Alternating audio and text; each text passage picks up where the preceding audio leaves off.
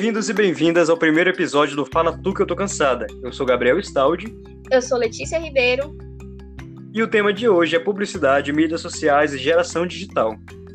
Com o surgimento das redes sociais, o mercado publicitário voltou sua atenção a essas novas plataformas.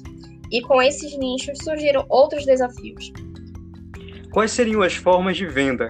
Como adaptar as campanhas para as redes? Quem seriam os novos garotos e garotas propagandas? E, principalmente, como esses consumidores se comportam? Para responder essas e outras perguntas, vamos conversar agora com os nossos convidados, Samantha, Igor e João.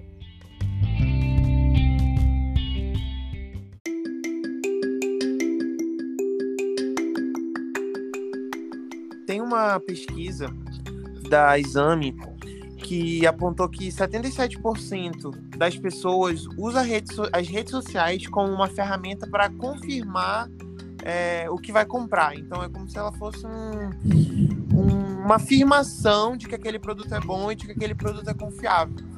E isso só comprova que as empresas que ainda não fizeram essa migração precisam fazer essa migração para anunciar em redes sociais e ter uma comunicação com essa essa população mais jovem, que utiliza principalmente as redes sociais, né? Que tem ali entre a idade de 18 e 22, porque eles estão chegando no mercado consumidor e eles vão representar uma porcentagem muito grande do consumo exercido. Então, é, elas precisam fazer essa, essa modificação, essa, esse avanço, se é que elas já não tiveram feito, porque elas precisam de verdade. E é importante assim dar uma ressaltada que a gente vamos partir do princípio de, tá, de estar trabalhando com os millennials e a geração Z. Ambos são de, são de diferentes épocas, mas que eles têm uma acessibilidade mais fácil às redes sociais. Só que é importante ressaltar que, que quando uma marca ela for é, passar por um, uma atuação mais ativa pelas redes sociais, elas não podem assim trabalhar na mesma linha de raciocínio de que ambos os grupos vão consumir a mesma coisa, porque não é. Eles podem ter a mesma acessibilidade às redes sociais, só que o consumo da geração Z, que foi depois dos anos 90, vai ser diferente do consumo dos milênios, que vieram depois dos anos 80. Então, tem que estabelecer essa linha de raciocínio na hora de, de introduzir uma marca para uma rede social, entende? Claro, é sem dúvida. Tem que estudar o mercado, porque não pode fazer de qualquer jeito, jogar e dar para as pessoas se virarem. Ainda mais a gente, porque a gente quer tudo no nosso colo, a gente quer facilidade. A gente é muito cômodo por causa dessa questão do celular, do acesso à internet, enfim, a gente é muito diferente dos outros públicos. E é bom que tu tocou nesse ponto, porque a geração Z ela é mais suscetível aos influenciadores, como tu falou no início. Mas, entretanto, são os milênios que têm esse consumo maior no mercado online, porque eles apresentam uma vida financeira assim independente, ao contrário da geração Z, que ainda possui pessoas mais jovens e que ainda são dependentes dos pais. Então, mas não que vai excluir elas do mercado de consumo, porque a cada dia mais, mais e mais pessoas da geração Z estão entrando nesse mundo de consumo online. É, gente, um... como, como que essa, essa vai ser esse consumo no futuro, né? Como que vai ser o futuro da publicidade com a geração Z? É, um, é uma incógnita ainda, né? A gente tem que. Tudo vai ter que ser feito na base da pesquisa de mercado, né? E se adaptando a esse público, que é o que sempre a publicidade faz, né? Se adaptar ao público desde os seu, seus primórdios ao que tudo indica, né, é uma, é, vai ser uma coisa mais informal, uma coisa menos, assim, forçada, com, não é aquela coisa que tu olha e tu fala, isso é uma propaganda. É, o público agora, mais novo, millennials e, e geração Z, eles preferem uma coisa mais espontânea e que passa uma credibilidade, como se o, o influencer usasse realmente aquele produto no dia a dia e aprovasse. Então isso faz toda a diferença. E a gente levar em consideração as influências externas que esse público nacional sofre também. Então a gente tem muito cultura coreana, norte-americana. Então é um público que gosta de consumir, é um público jovem, é obviamente jovem. E nesse processo todo a gente também leva em consideração isso para dentro de, um, de uma questão de produção também. Então como essas influências externas ajudam a gente nessa situação de mídia. Até porque, querendo ou não, a, a, a, o lance da cultura coreana e a cultura americana, a cultura coreana é um pouco da cultura americana também, junto. Então, não deixa de ser quase tudo a mesma coisa do que era antes.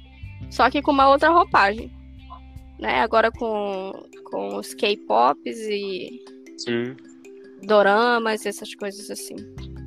Sim, exatamente, porque se a gente for pegar, comparar com o passado, com a gente em específico, lá na nossa época dos anos 2000, início dos anos 2000, a gente tinha uma influência gigantesca no cenário pop dos Estados Unidos. Sim. E se a gente for comparar com o K-pop, é a mesma coisa. Ele só mudou Uhum. as suas características. E como tu falou, está apenas com uma roupagem nova, mas é a mesma coisa. É a mesma coisa.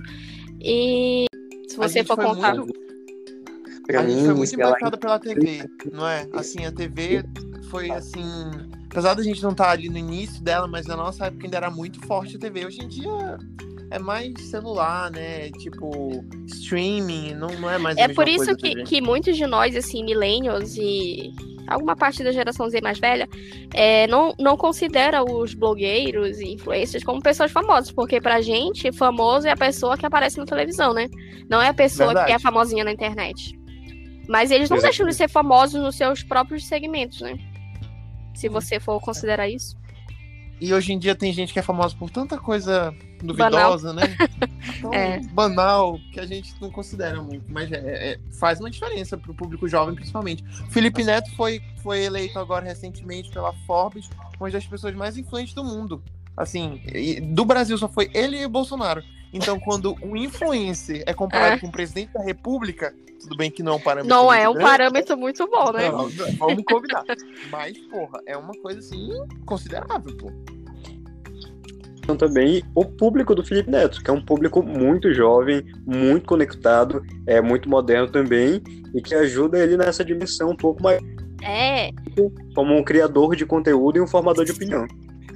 Sim, e a gente puxa pro, pro, pro assunto da, do uso da, da militância para se, para se promover e tal. Porque o Felipe Neto de, de cinco anos atrás não é o mesmo Felipe Neto de hoje, né? Você, Sim. obviamente.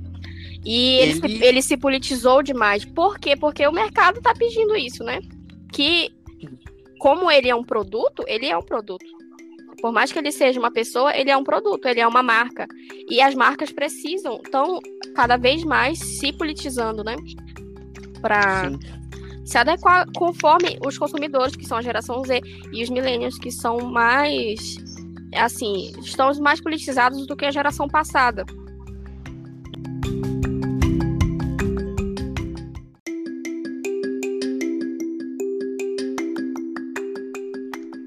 E, e o Felipe Neto corrobora diretamente com a questão da cultura do cancelamento. Porque ele, querendo ou não, como formador de opinião, e agora que ele está muito embasado e muito mergulhado na, na comunidade assim militante, de, de uma certa forma, é, ele também é, ajuda né, a propagar esse, essa nova moda, a cultura do cancelamento. Que coisa linda, né? Uma cultura É. maravilhosa.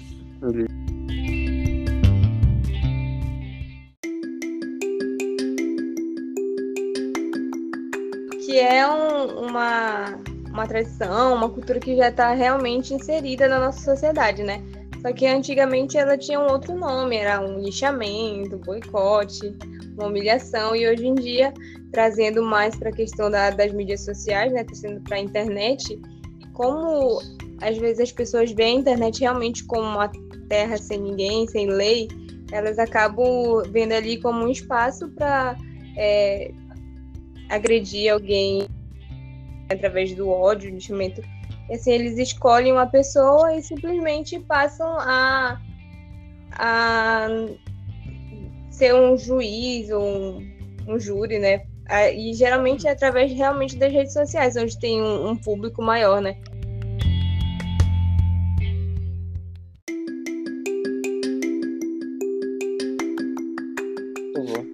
Vários cancelados no nosso Mas- grupo, inclusive. eu morro de medo de ser cancelada. E olha que eu não sou famosa. Não, E às isso é eu muito pensando, interessante. será que eu já fiz alguma coisa que eu posso, posso ser Renda cancelado cancelamento, por ter né? É feito essa verdade. coisa? Isso é Pois muito é, com interessante certeza. saber do que a gente Tá tem do cancelamento. nos nichos dos famosos.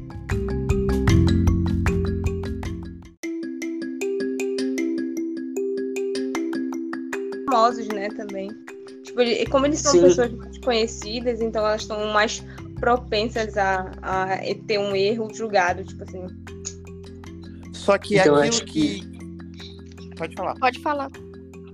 Não, é que, como tu falou, as pessoas mais famosas são mais propensas a passar por esse tipo de cancelamento. Então já é legal saber que, como tu falou antes, antes não era a cultura do cancelamento. Não existia esse termo cancelado. O que existia era linchamento virtual. Então esse cancelamento ele começou lá em 2017 com o movimento Me Too realizado é, pel- pelos participantes do Oscar, por conta de, do- dos assédios que estavam acontecendo e finalmente eles estavam vindo à tona.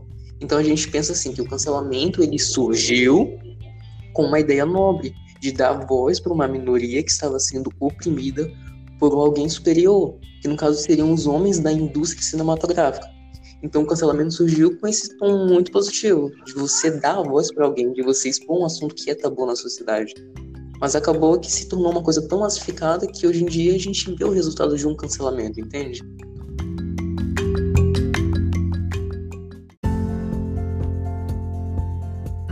Tem um pouco do, do, do texto do, do né? Porque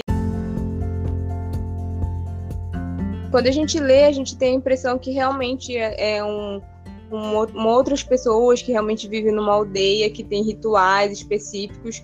Mas não, somos nós mesmos, né? Mas a gente considera aquela aquelas pessoas inferior a nós, né? Porque elas têm determinado ritual e quando a gente vê é como se fosse um plot twist, né? No final, é, aqueles rituais somos nós mesmos que fazemos, né? Na nossa sociedade hoje em dia.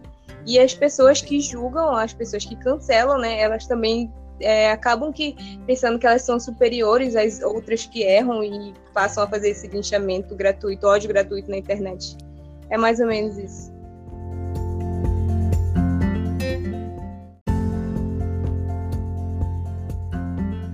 Então eu acredito que é bom deixar claro a respeito do cancelamento seguinte, que ele é um caráter moral é, realizado por um indivíduo que acaba se tornando um coletivo na sociedade que busca responsabilizar um outro indivíduo e não o acontecimento em si, entende? É como se fosse um fenômeno social. Então a gente vai analisar essa cultura do cancelamento como um produto e um fenômeno da cultura.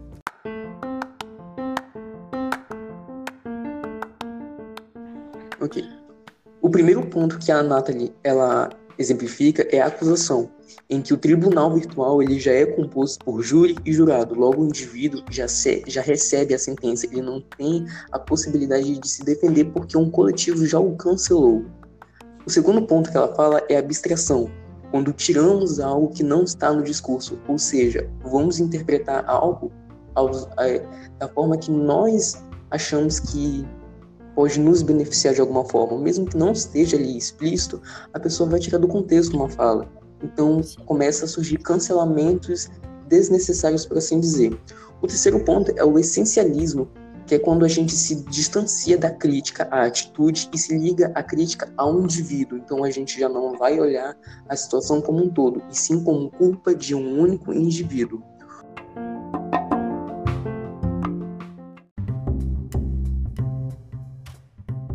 Refletir sobre é a respeito dessa cultura, que lojas como a Renner, como a CIA, que estão ali o tempo todo atrás do seu e a gente sabe que são empresas que não investem em, em políticas públicas, em discussões, em algo que gere realmente resultados para a comunidade LGBTQIA+, do Brasil. Então, é realmente é um perfil que está disposto a vender, a mostrar, mas não está disposto a somar com as lutas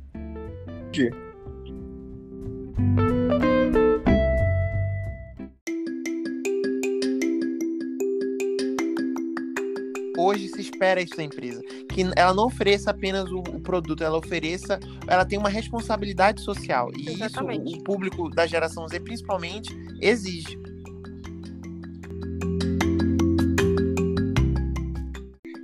Queria agradecer a presença dos nossos convidados, Igor, Samantha e Procópio. Muito obrigada, gente. Vocês somaram bastante na, na, nossa discussão. Nada, sempre. E... A gente que agradece pelo convite. Vida sempre. Espero, espero mais vezes vocês por aqui.